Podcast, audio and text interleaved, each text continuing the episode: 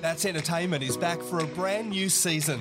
This week, what the holiday's hidden headlines tell us about 2022, the imminent talent shake-up at radio, and our first exclusive of the year.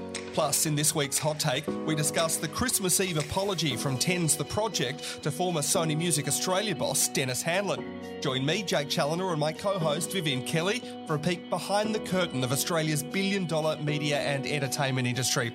That's Entertainment, our first of 2022, drops Wednesday. See you then.